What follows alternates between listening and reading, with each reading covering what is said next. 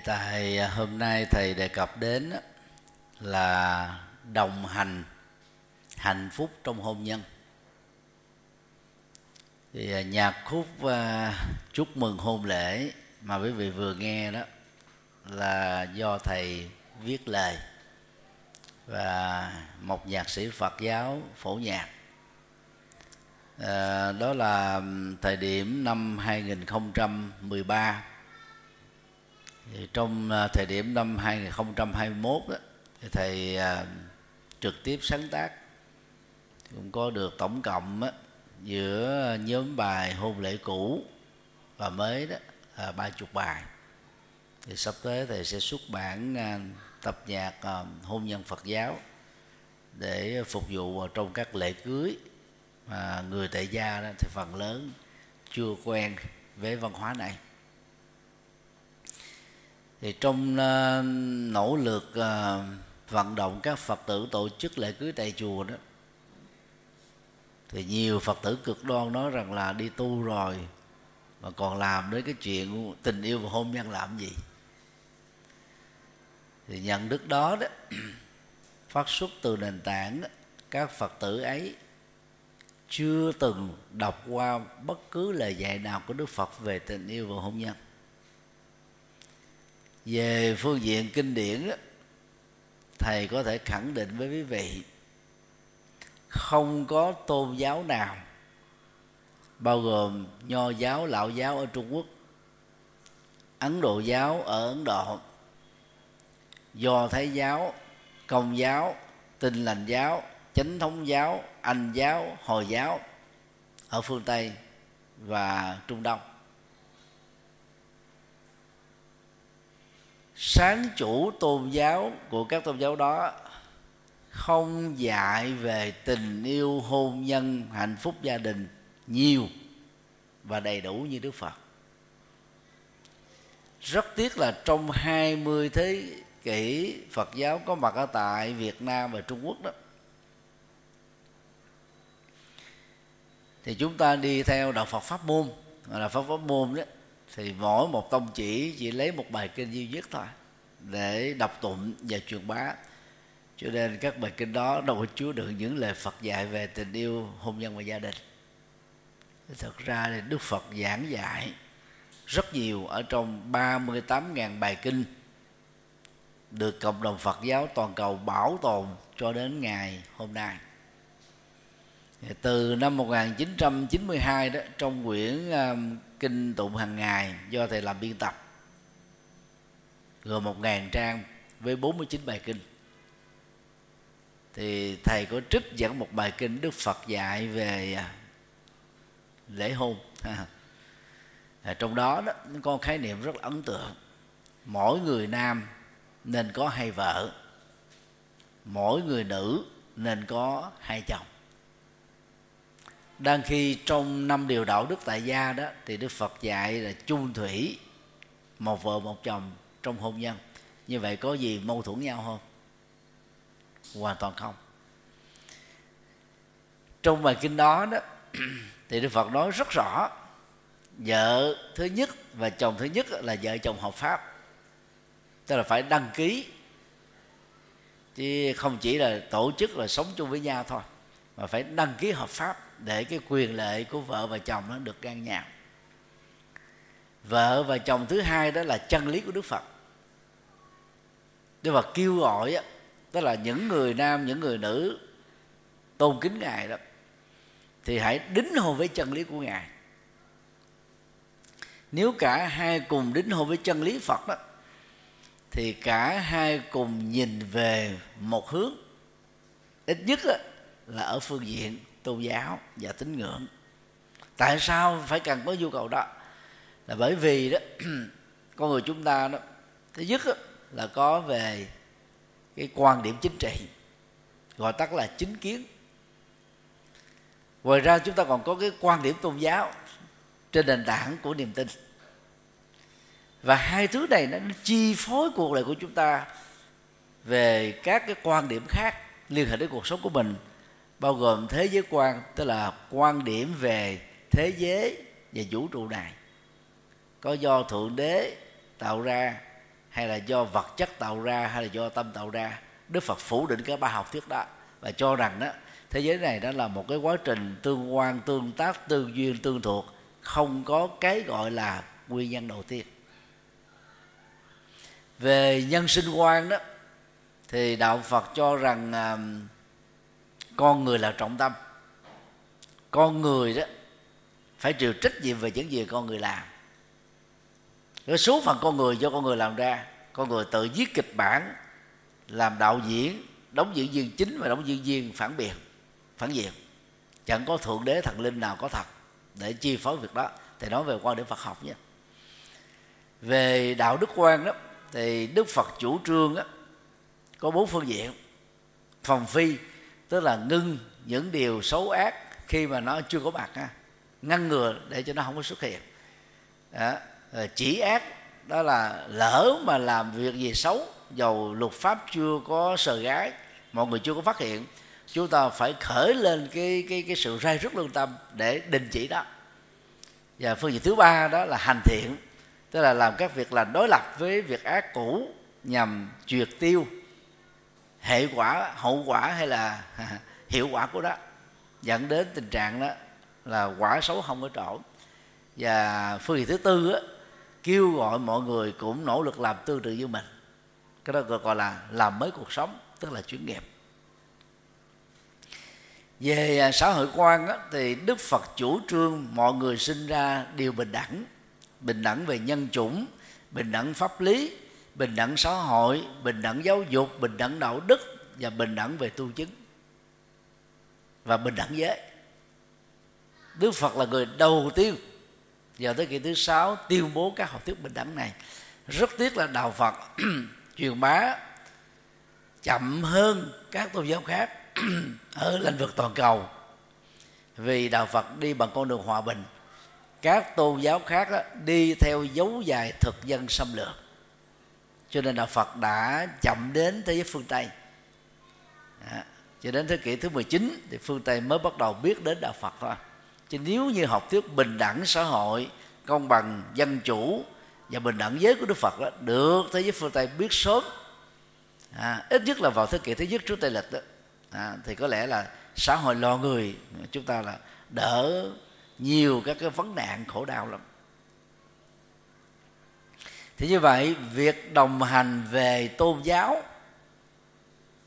tức là cả vợ lẫn chồng đều là phật tử đó, sẽ giúp cho đôi hôn nhân đó không có chỗ nhau khi mới tìm hiểu nhau đó, thì sự khác biệt sẽ giúp cho các bạn có được sự thu hút, giống như là hai cục nam châm đó. Ha. nó phải có cục dương cục âm nó hút nhau còn hai cục mà đồng dương, hai cục đồng âm nó dội ra.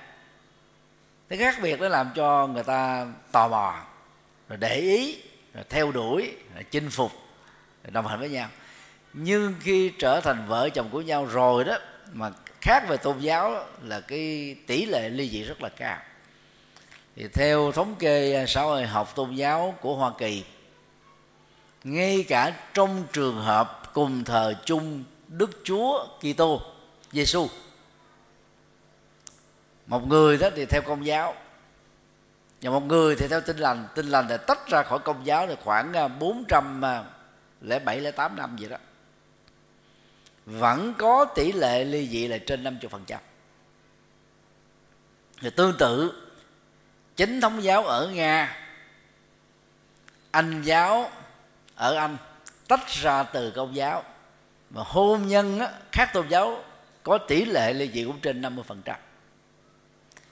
Hồi giáo thì tách ra từ công giáo vào cuối thế kỷ à, và vào, vào khoảng thế kỷ cuối thế kỷ thứ sáu và đầu thế kỷ thứ bảy. Và hôn nhân giữa những người công giáo và hồi giáo cái cái tỷ lệ ly dị còn cao hơn thế nữa bảy tám chục phần trăm. Đó là những tôn giáo có cùng nguồn, nguồn gốc là công giáo đó.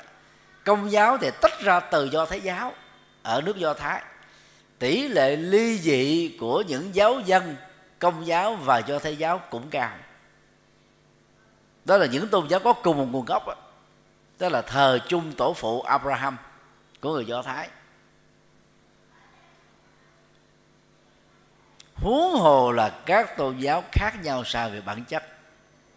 Ví dụ như um, hoặc là chồng hoặc là vợ theo đạo phật không chủ trương là có thượng đế. Không tin có số phận ăn bài.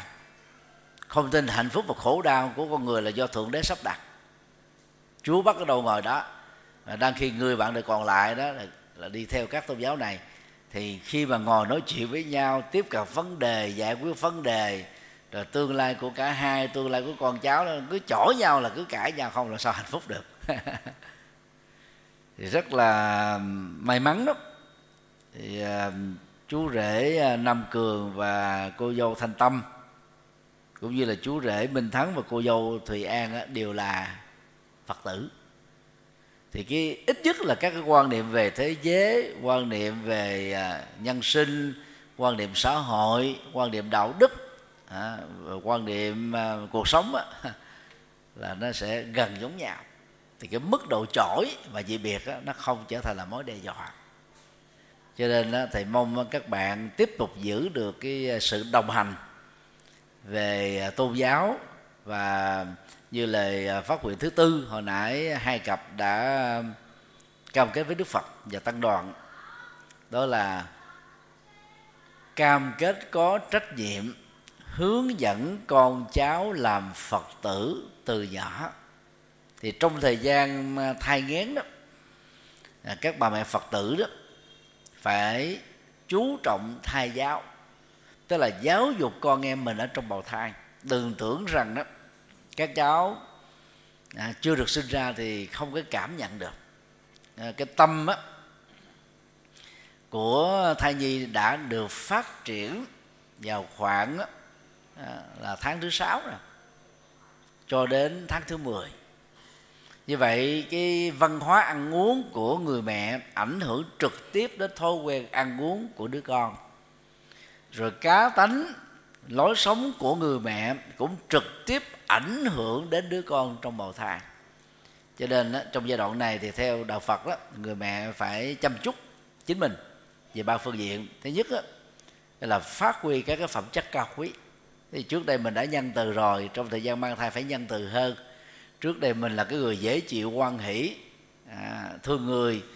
Thì trong cái thời gian mang thai phải phát triển các phẩm chất đó cao hơn. Thì nó ít nhiều gì cũng ảnh hưởng đến đứa con trong bào thai. Còn ai mà trước đây có thói quen hút thuốc uống rượu uống bia cờ bạc ví dụ nha đối với những thói quen xấu thì nếu chưa có thể bỏ được một trăm phần trăm thì trong thời gian mang thai là đừng có dướng dít vào những thứ đó vì nó sẽ có thể dẫn đến tình trạng cái gì? Dị tật bẩm sinh. Vì các cái độc tố này nó tạo ra những cái biến chứng à, đối với cái sự hình thành trọn vẹn các giác quan về phủ tạng của của thai nhi.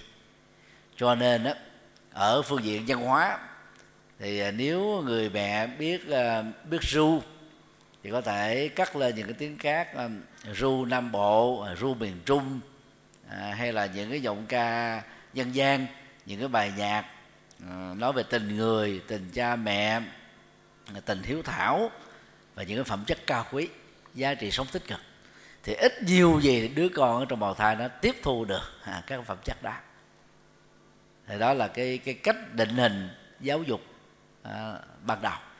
Thì lúc mà con em được 3 tuổi đó thì dẫn đến chùa cho làm lễ quy. Các cháu bây giờ 3 tuổi thông minh lắm. À, do cái à, công nghệ số phát triển truyền hình radio nó thông minh hơn cái thế hệ của ông bà cách đây mấy chục năm về trước.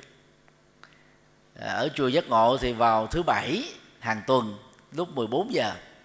Tiếc là ngày hôm nay do giãn cách xã hội chúng ta không có chứng kiến được ha. Nếu quý vị đến á và vào, vào thời điểm đó vào trong những cái giai đoạn không có covid á, thì trung bình có 400 cháu từ 3 tuổi đến 12 tuổi được học về kỹ năng sống và giá trị sống tích cực. Thì giúp cho các bậc cha mẹ đó đỡ phải à, vất vả à, giáo dục tính cách ha, của con em. Vì ở chùa thì có các thầy rồi có các phật tử à, làm nhà giáo đó huấn luyện theo cái bộ sách của thầy biên soạn đó là đạo đức phật giáo gồm có 14 tập. À, tập 1 đó, là dành cho mẫu giáo. Thì à, tập 2 cho đến tập 13 đó nó ứng với là lớp 1 đến lớp 12 của chương trình giáo dục công dân do Bộ Giáo dục Đào tạo quy định. Và tập 14 á, nói về giáo lý hôn nhân. Để giúp cho các thanh thiếu niên đó có thể làm quen dần với việc tổ chức hôn nhân tại chùa và những cái điều Đức Phật quy định về hôn nhân sâu sắc hơn bất cứ một tôn giáo nào trên quả địa cầu này. Thì có thể dám khẳng định vì thầy đã từng dạy về tôn giáo học à, từ năm 2002 đến 2006 và dạy 10 tôn giáo lớn của thế giới. Cho nên là có cơ hội tiếp xúc về các kinh thánh. À, các kinh thánh rất là kỹ. Còn Đức Phật trước khi đi tu á, thì ngài cũng từng là một nhà chính trị. Đó là thái tử đông cung của um, tiểu quốc Sakya Ấn Độ. Và ngài cũng từng làm chồng và làm cha được một năm cho nên kinh nghiệm đời sống vợ chồng à, yếu tố nào để dẫn đến chung thủy trong hôn nhân và hạnh phúc lứa đôi đó thì Đức Phật đó, là rất là rất là sâu sắc. Và ngoài ra thì ngài có trí tuệ cho nên là những cái điều mà ngài dạy đó nó giúp cho chúng ta xây dựng hạnh phúc đó, bền lâu hơn.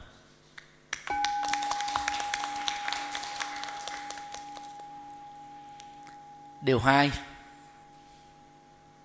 đồng hành về các trách nhiệm gia đình và xã hội.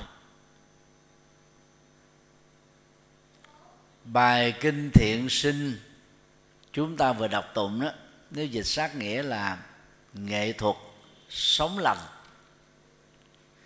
Trong bài kinh này đó, đức phật giới thiệu sáu mối quan hệ gia đình và xã hội.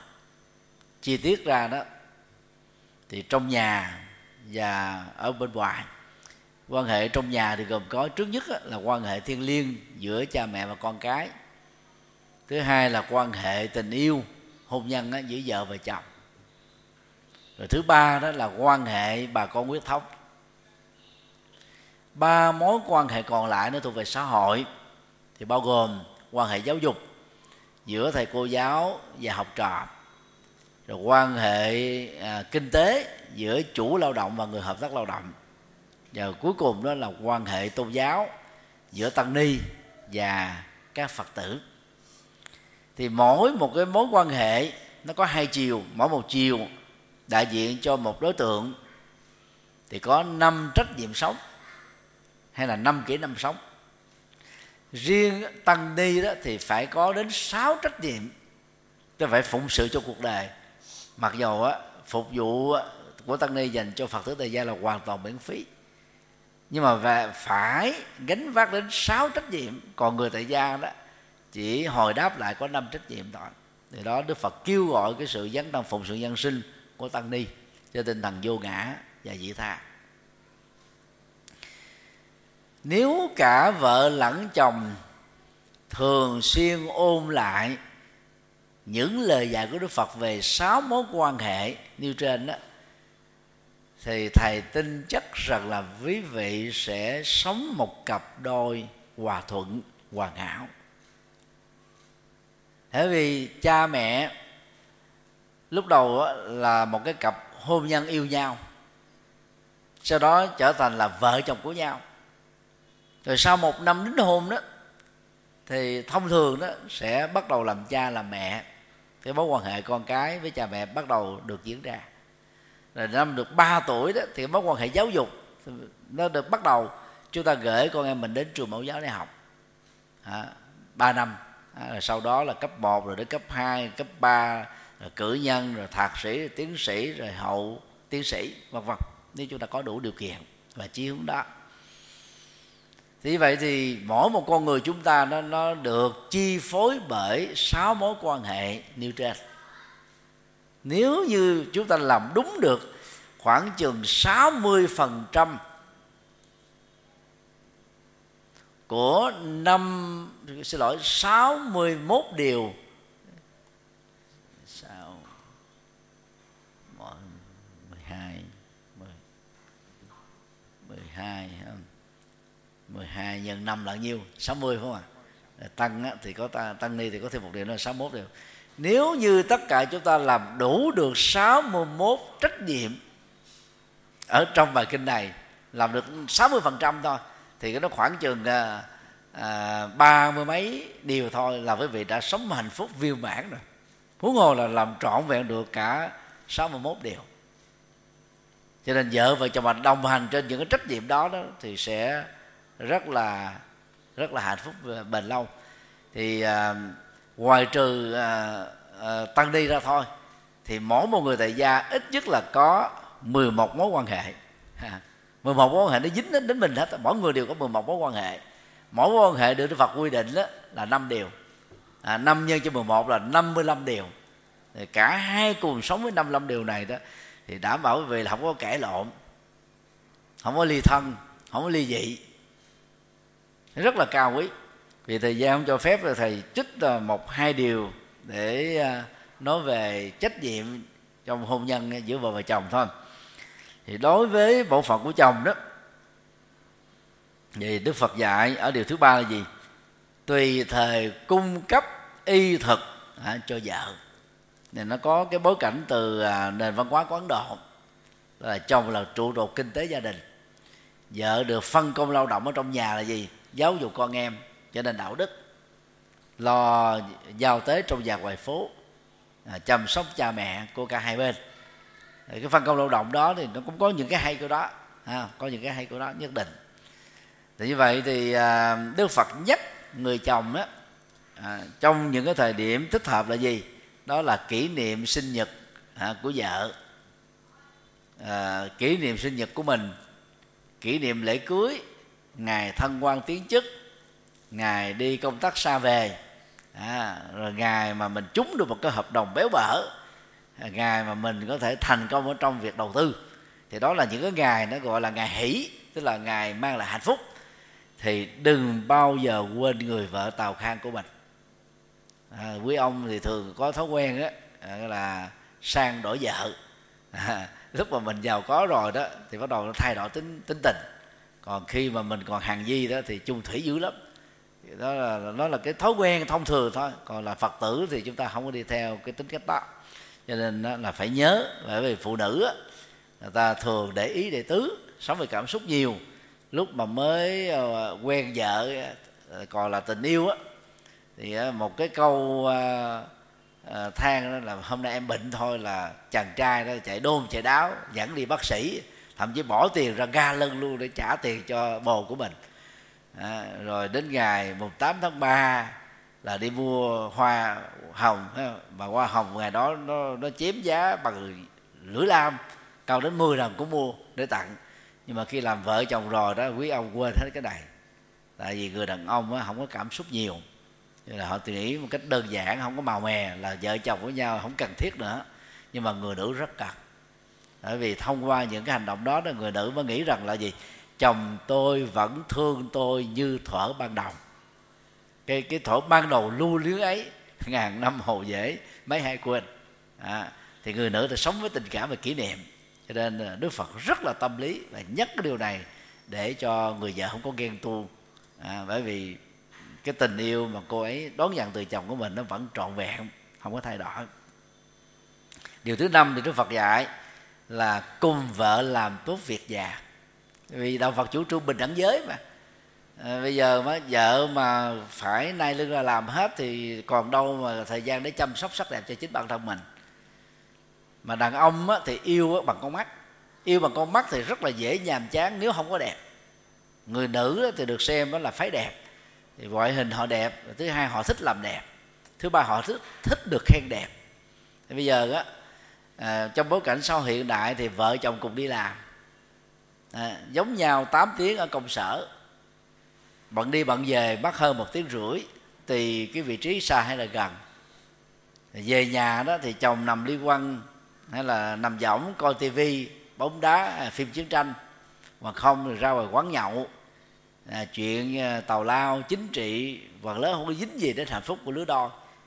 À, còn vợ á, thì nay lưng ra làm vừa chăm sóc con vừa bếp nút vừa cha mẹ vừa người thân thì lúc nào á nếu mà ở bếp thì quý vị biết rồi mùi hành mùi tỏi mùi tôm mùi cá thế làm sao mà hấp dẫn ông chồng được?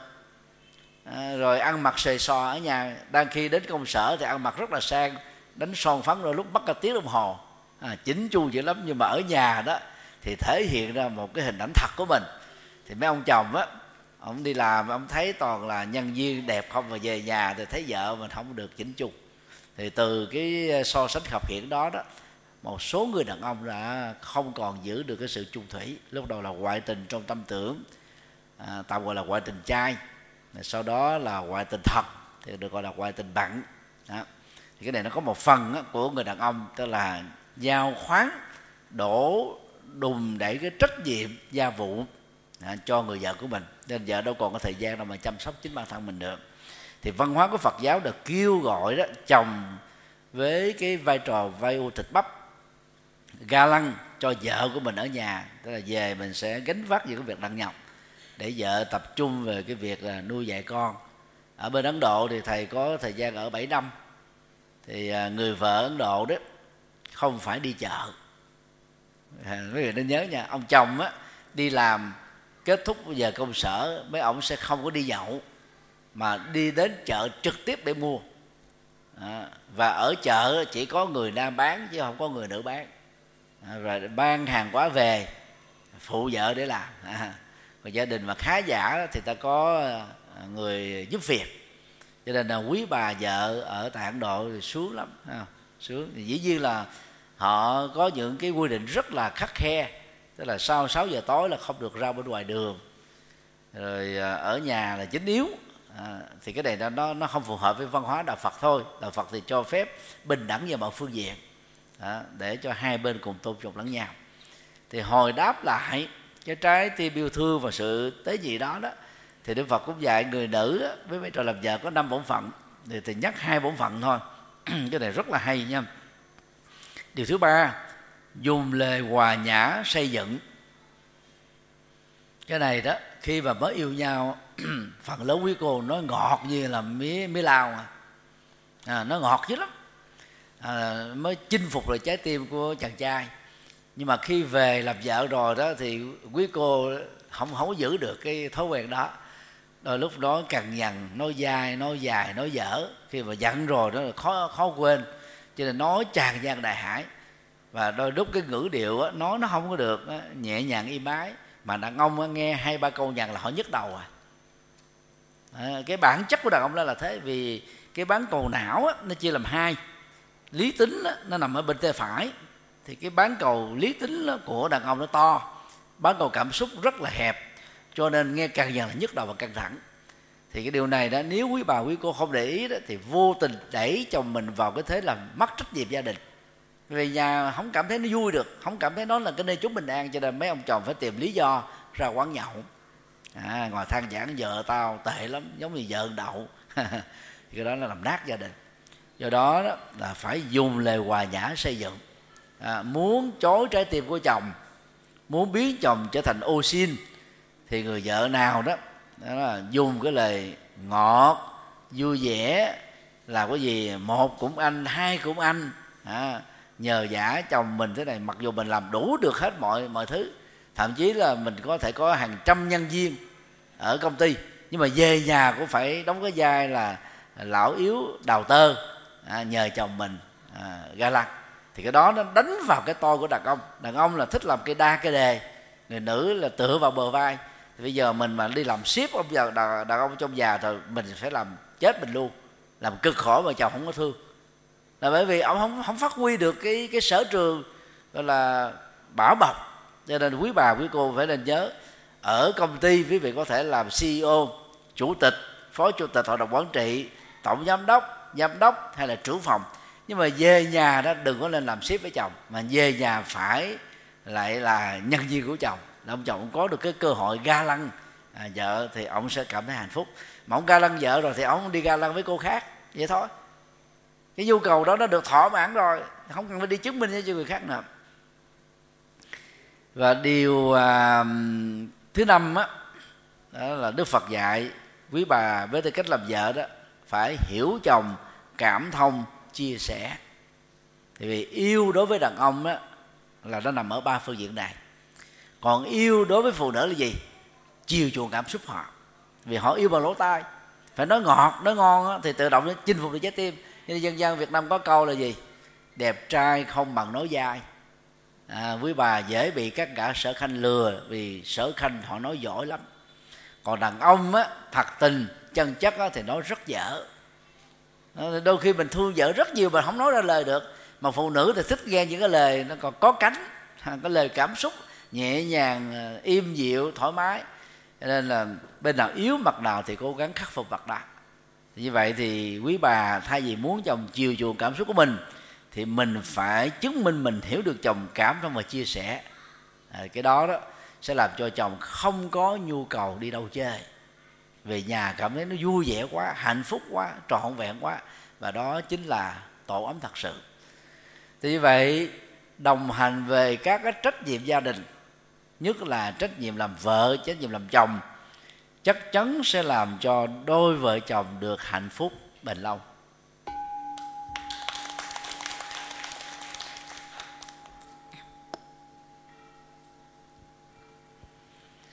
Điều ba, đồng hành về trách nhiệm đối với ờ, con. Theo đạo phật đó, con không phải là nợ, vợ và chồng không phải là quan gia của nhau. Đây là quan niệm của nho giáo nhưng mà bị ngộ nhận là của đạo phật. Thì chủ trương của đức phật đó là vợ chồng của nhau, tức là nhân duyên, mà phần lớn là nhân duyên ở kiếp này chỉ có một thiểu số các trường hợp là nhân duyên của kiếp trước thôi. Nhân duyên kiếp trước nó có hai tình huống. Tình huống tốt đó, nó diễn ra như thế này. Mới gặp nhau lần đầu tiên thôi tiếng xét ái tình diễn ra làm cho cả nam lẫn nữ về nhung nhớ nhau tìm cơ hội để gặp nhau. Thì sau đó họ nhanh chóng trở thành vợ chồng của nhau. Từ lúc làm vợ chồng cho đến lúc qua đời hiếm khi họ cãi lộn. Và cái hôn nhân đó, hạnh phúc đó, nó rất là trọn vẹn. Bởi vì họ đã từng là một cái cặp đôi hạnh phúc ở kiếp trước. Cho nên đó là họ tin nguyện là tiếp tục gặp nhau ở ở kiếp sau. Số lượng các cặp hôn nhân như thế thì không nhiều lắm, nhưng mà vẫn có. Họ không có gãy đổ, không có nhu cầu bước đến thứ, cái bước thứ hai khi mà chẳng may một người trong hai người đó bị bệnh hoặc tai nạn qua đời người còn lại sẽ thủ tiết không không có tái giá. Thì bởi, bởi vì họ tin rằng đó không thể tìm một người nào có thể xứng đáng hơn. Đó. cho nên họ hài lòng với cái hạnh phúc đã có và không cần là, là chấp nối thêm một lần nào nữa. Những trường hợp hôn nhân như thế là đã có cái sự tiếp đó của kiếp trước ví dụ như là Đức Phật Thích Ca và công chúa Gia Du Đà La. Khi ngài đó ở tuổi 29 à, trở về trước tức là chưa khi đi tu đó à, là cặp đôi hoàn hảo. Và ngài cũng có tâm sự lại đó là ở nhiều kiếp trước á, thì ngài và công chúa Gia Du Đà La cũng đã từng là vợ chồng của nhau. Rất là hạnh phúc. Cho nên họ gặp nhau lần lần lần cuối cùng này đó thì à, Đức Phật tâm sự về cái lý tưởng cao quý phụng sự nhân sinh lúc đầu thì công, công chúa Gia Du Đà cự tuyệt. Vì hạnh phúc của họ nó chưa diễn ra được một năm. Cuối cùng rồi đó công chúa đã hy sinh hạnh phúc của riêng mình. Cúng dường cơ hội cho chồng mình đó làm nên à, sự nghiệp lớn đó là phụng sự nhân sinh giải phóng nỗi khổ niềm đau cho nhân loại. Thì chỉ có khi nào chúng ta hiểu nhau được chúng ta mới hy sinh vì nhau. Và cái sự hy sinh đó đó chúng ta quy đổi cho thành là hạnh phúc của cả hai. Do đó làm vợ chồng là một nhân duyên và có con với nhau cũng là một nhân duyên. Đó. thì trước khi nói về cái nhân duyên của con ở trong gia đình đó, thì thầy sẽ nói thêm ở trong bài kinh tăng chi. Có một lần á một cái cặp đôi này sống rất là hạnh phúc chồng hơn vợ khoảng à, 15 tuổi. Thì cái tâm lý của người lớn tuổi hơn á, khi thương một cái người nhỏ tuổi hơn là sợ mất và dễ ghen lắm. Và nếu người vợ mà lớn tuổi hơn người nam á thì cái cái cái sức ép tâm lý đó nó còn nhiều hơn ghen nó sẽ nhiều hơn khổ sẽ nhiều hơn. Bởi vì người nữ sẽ chống già hơn. Và chống già thì sợ rằng là mình sẽ bị mất cái cái chàng trai mà mình thương. Cho nên nó rất là khó hạnh phúc. Trong trường hợp của người nam lớn tuổi người nữ trẻ tuổi hơn á, thì hạnh phúc đó sẽ dài lâu hơn thì ông chồng á thì ông cũng à, có một chút bệnh ghen và ông bị bệnh. Ông à, lúc nào cũng bị ác mộng là ông không qua khỏi. Và để cam kết cái cái, cái trái tim yêu thương đó thì ông đã nhiều lần hỏi vợ là giả sử mà anh qua đời đó thì em có tiếp tục à, giữ cái tấm lòng à, yêu thương anh mà không có tái giá không? thì cô vợ của đó là đã sống với nhau có mấy mặt con rồi. Cũng đã hai chục năm đồng hành rồi. Mà anh còn chưa tới đây sao mà hỏi một câu hỏi dư thừa này. Nói xong rồi cái ông mừng lắm vậy và khi ông mừng như vậy thì ông khỏe lại. Nhưng mà rồi sau đó lại tiếp tục bệnh. Bởi vì ông không có tự tin. Không có tự tin. Và ông cứ mơ tưởng rằng đến một ngày nào đó, ông chết thì giờ ông sẽ tái giá. Cho nên cái bệnh nó cứ tới, tái đi tái lại hoài thôi thì một lần đó đó thì ông lại hỏi lần lần lần một lần nữa. Thì vợ ông mới à, nghĩ cái cách để giúp cho chồng mình tin. Nói là nếu anh đó, tin em đó thì em có một bậc thầy tâm linh đó là đức phật thích ca. Thì ngài đang ở cách chúng ta khoảng chừng à, hai chục cây số thôi. Nếu mà anh đồng ý đó thì em sẽ cho gia nhân đó dùng một cái kiệu để kiệu anh đi và em sẽ cùng đồng hành với anh đến đó và dĩ nhiên là không hề có một sự sắp xếp nào trước. Tới đó em sẽ trình bày à, cái tấm lòng chung thủy của em. Và đức phật là người có được cái tuệ giác biết về cái kiếp tương lai à, à, của nhiều người. Nên là mong phật chứng giám à, và ngài sẽ nói ra những gì mà ngài bằng trí tuệ của ngài có thể nhìn thấy để anh an tâm. Thì khi mà hai vợ chồng đến à, bên cạnh đức phật đó thì à, cô vợ đã lặp lại cái câu chuyện đó à, và đức phật nói đó ông hãy an lòng đi. Ông có rất là có phước lấy một cô vợ rất là chung thủy à, chung thủy trong quá khứ. Trước khi đến với ông thì cô ấy chưa từng đó, sống với ai. Và sau khi ông qua đời đó thì cô ấy cũng sẽ không bao giờ có nhu cầu tái giá với ai. Ông này ông mừng hết lớn xuất hẳn và hết bệnh luôn. Cái niềm tin lớn mà nó làm cho ông ấy hết bệnh. Thực ra ông ấy là bị bệnh tâm lý. Cái ghen cộng với ờ, tưởng tượng nhiều quá, nó làm cho mấy bị bệnh tâm lý thôi thì nhân đó đức phật mới đưa ra các yếu tố để tiếp tục trở thành vợ chồng chung thủy của nhau trong tương lai. Yếu tố một, trong quá trình chính thức làm vợ chồng của nhau đó, cả hai đều không ngoại tình. Yếu tố hai, nếu chẳng may một người nào qua đời sớm, vì bất cứ nguyên nhân nào thì người ra đi đó phải cam kết là chờ ha, người bạn đời của mình. Chứ họ không có lấy vợ hay lấy chồng. Thì nếu ví dụ như là cái người à, một một người á, qua đời trước đó là hai chục năm. Thì người còn lại thì dễ dàng bị những người khác chinh phục đúng không ạ? Trong suốt 20 năm đó sẽ có người ta dợm hỏi nếu còn trẻ còn đẹp. Nhất là phụ nữ mà mà mà quá phụ đó thì nhiều đàn ông người tới là người ta bu. À, ta chinh phục. À, khi mà có cái sắc đẹp ta tới chinh phục dữ lắm. Thì cái người ra đi đó đó à, là sẽ lớn hơn hai chục tuổi. Nếu mà chết trước hai chục năm thì họ phải lớn lớn hơn hai mươi tuổi. Lớn 20 tuổi thì lúc đó đến cái tuổi trưởng thành cũng có cái người ta thương ha. À, mà mình vẫn giữ được cái cam kết trước khi qua đời đó là chung thủy và chờ đợi. Thì cái đó nó dẫn đến tình trạng là gì? Kén vợ kén chồng. Tại vì ở trong tâm thức của người đó nó mang cái hình ảnh mang cái cái cái tiêu chí về cái người vợ hay là người chồng lý tưởng của mình. Cho nên ai tới dòm hỏi, giàu người đó có tốt hơn, có đẹp hơn, có giàu hơn người này, người ta cũng không màng tới. Nó nó dẫn đó thì tượng kén là vậy đó.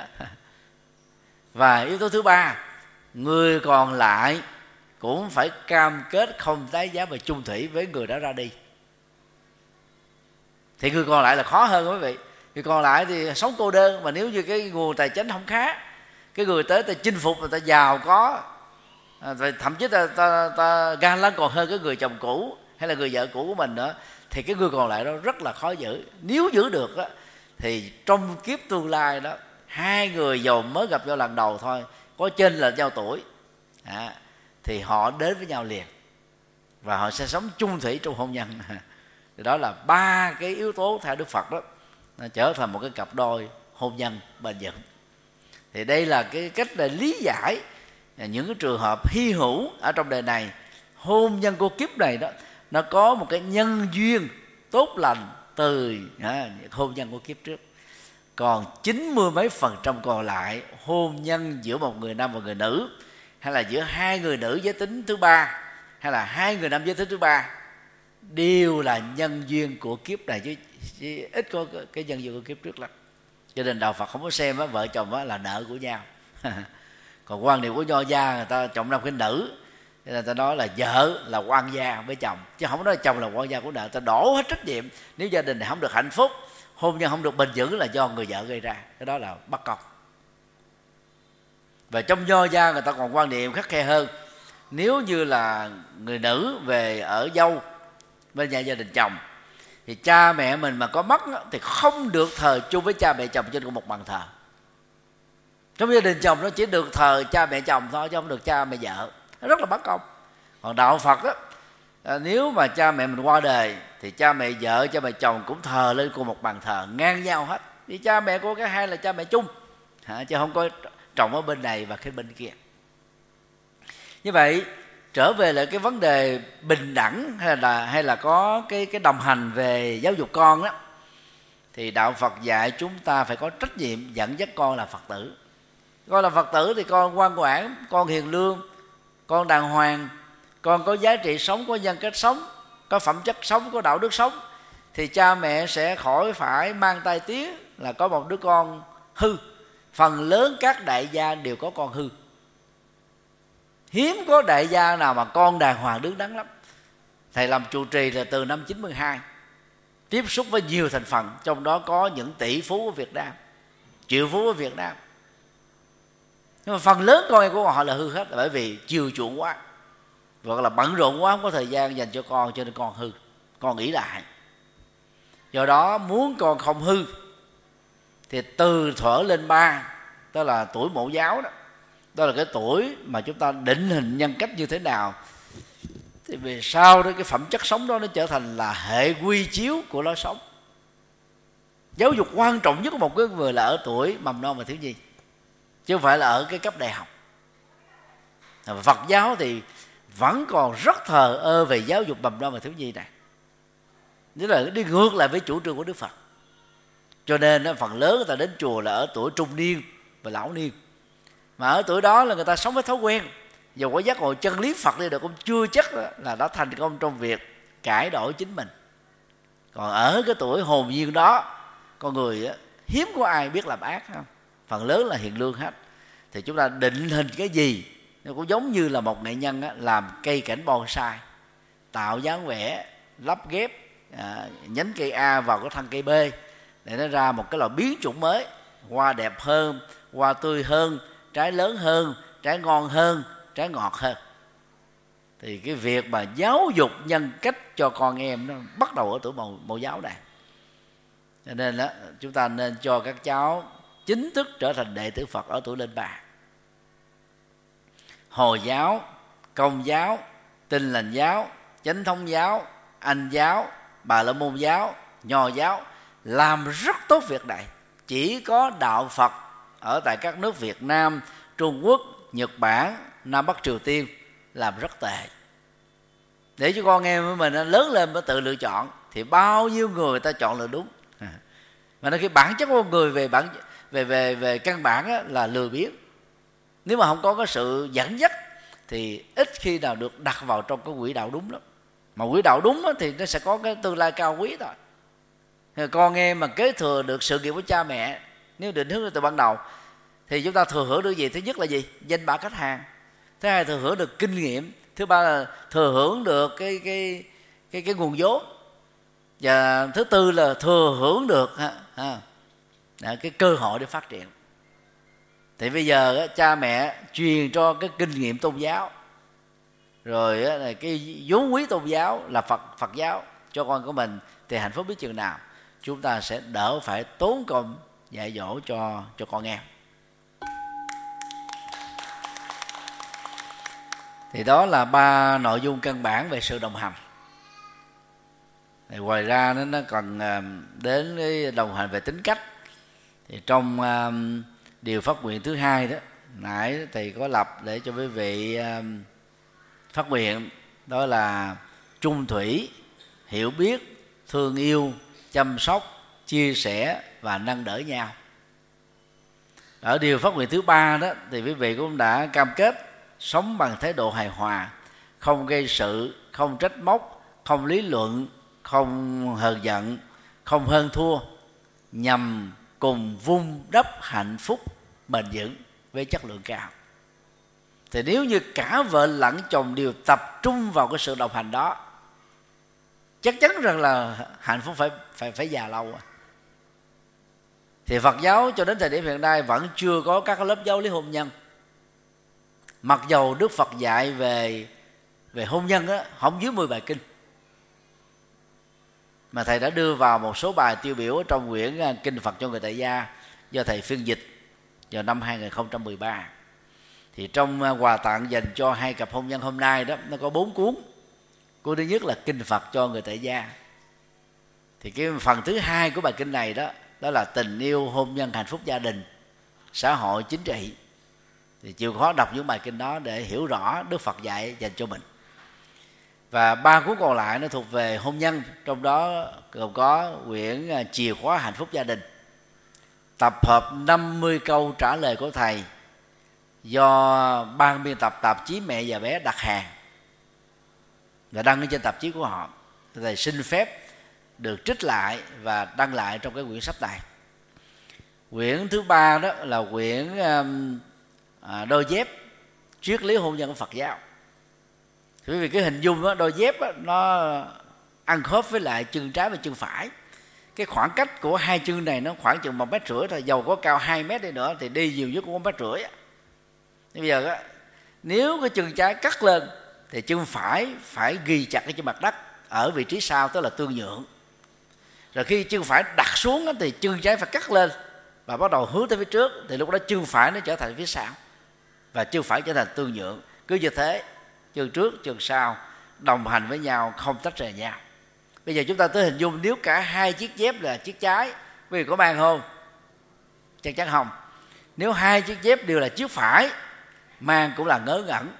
À đó là ngớ ngẩn rồi còn trong trường hợp mình không có tiền mua người ta cho mình hai chiếc trái chứ phải mình bắt nó gì phải mang. Đấy còn nếu có lựa chọn không ai mang. Như vậy thì nam và nữ đó, phải phối hợp nhau.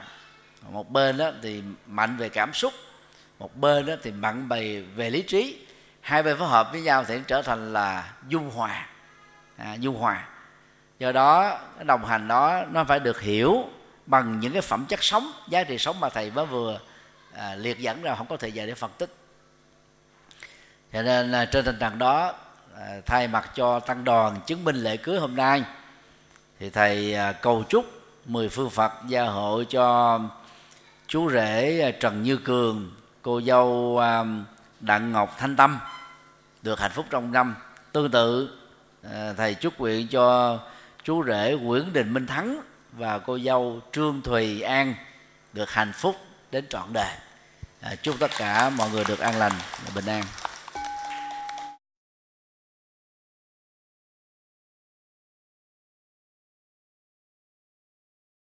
Thư vận động xây dựng chùa Quan Âm Đông Hải, tỉnh Sóc Trăng. Kính thưa các mạnh thường quân và các quý Phật tử, tôi xin chia sẻ vị vọng về lý tưởng xây dựng chùa, mở trung tâm tu học, giúp cho các Phật tử được an vui và hạnh phúc. Chánh pháp lưu truyền do công dấn thân của hàng tăng sĩ tiêu môn hương thịnh nhờ hạnh dân cúng của người tại gia. Tục ngữ việt nam có câu, xây chùa, tạo tượng, đúc chuông. Ba công đức ấy thập phương nên làm. Giá trị của ngôi chùa là rất cao quý. Như hòa thượng mãn giác đã nêu, mái chùa che chở hồn dân tộc, nếp sống bao đời của tổ tông. Thực vậy, đã từ lâu ngôi chùa Phật giáo không chỉ là không gian tâm linh, nơi tu học đạo đức, thiền định và trí tuệ của các tăng sĩ, còn là trung tâm giáo dục, văn hóa, đạo đức và sinh hoạt cộng đồng của người dân địa phương, giúp mọi người quay về chánh đạo, bỏ mê tín dị đoan, khép lại khổ đau, mở ra an vui và hạnh phúc vì hạnh nguyện hoàn pháp là nhiệm vụ, lễ sinh làm sự nghiệp, ở phạm vi rộng lớn, cho mọi thành phần, xã hội và nhóm lứa tuổi khác nhau. Ba thập niên rưỡi qua, từ năm 1984 đến nay 2019 tôi đã không ngừng nỗ lực trên cầu Phật đạo, dưới độ nhân sinh. Theo tinh thần phụng sự nhân sinh tốt đời, đẹp đạo, sáng soi đạo pháp, hộ quốc an dân. Tuy nhiên, do giới hạn không gian trong 850 mét vuông, chùa giác ngộ, thành phố Hồ Chí Minh do tôi làm chủ trì dầu từ năm 2016 sau khi khánh thành, sau đợt trùng tu, có đến 7 tầng lầu cũng chỉ đủ sức chứa cho khoảng 1.200 người tu học cùng một lúc. Đối với tu học nội trú như khóa xuất gia vô duyên, chỉ đủ sức chứa 175 người ngủ lại về đêm.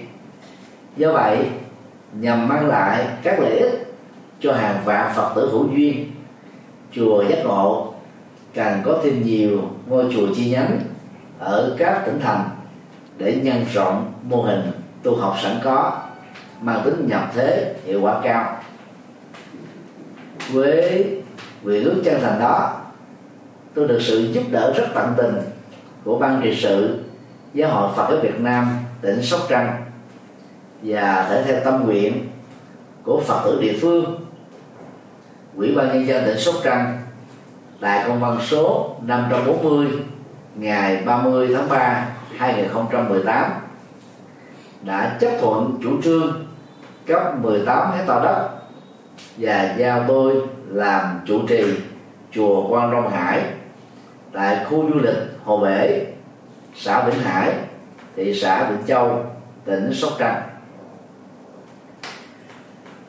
Vào ngày à, 20 tháng 5 2018, công trình này được động thổ xây dựng với sự tham dự của 3.500 Phật tử tại địa phương và các tỉnh thành lân cận. Theo kế hoạch, quý 2 2019 kể từ khi được giấy phép thì công trình xây dựng này sẽ được hoàn tất trong vòng 3 đến 4 năm. Chùa Quang Vinh Hải có các hạng mục gồm cổng tam quan, tòa chính điện cao 30 m gồm một trệt và một lầu mỗi sàn 3.000 mét vuông diện tích. Có sức chứa với từng trệt và lầu một là khoảng 6.000 người tu học cùng một lúc. Ngoài nhà tổ, tăng xá thì chùa Ông Đông Hải sẽ có từ 6 đến 8 khách xá, một trệt, ba lầu. Có sức dung chứa cho hàng ngàn phật tử tu học. Tượng đài tiêu biểu tại chùa này đó là tượng Bồ Tát Quan Thế Âm hướng về biển đông, cao 49 mét gồm ba mặt. Bảo vệ chủ quyền biển đảo của Việt Nam, cũng như là sự bình an của người dân tại địa phương. Trong à, ngôi chùa này đó, ngoài các tượng đài Phật, Bồ Tát A La Hán thì còn có công viên Phật, công viên Hòa Bình, công viên văn hóa và công viên tình thương với các tượng đài và các biểu tượng bằng đồng, bằng đá từ 1 m sáu cho đến 3 mét. Tổng chi phí xây dựng chùa ông Đông Hải khoảng 300 đến 350 tỷ đồng Việt Nam. Khi hoàn thành, đây sẽ là trung tâm tu học lớn, phát triển Phật giáo, thực tập tỉnh thức, trải nghiệm từ bi có khả phục vụ từ 5 đến 6 ngàn Phật tử tu học đời trú cùng lúc. Tôi cho rằng Phật sự to lớn mang tầm vóc phụng sự nhân sinh cho hàng vạn người nêu trên. Chỉ có thể sớm được hoàn thành là nhờ vào sự phát tâm bồ đề, cúng dường, tịnh tài, tịnh vật, tịnh lực của các mạnh thường quân và các phật tử gần xa vì mục đích truyền bá chân lý phật, làm lệ lạc nhân sinh, tôi tha thiết, kêu gọi và kính mong các mạnh thường quân, các doanh nghiệp, các tổ chức, các cá nhân và các phật tử trong và ngoài nước hãy phát tâm đóng góp tịnh tài cho công trình này để mang lệ lạc cho nhân sinh.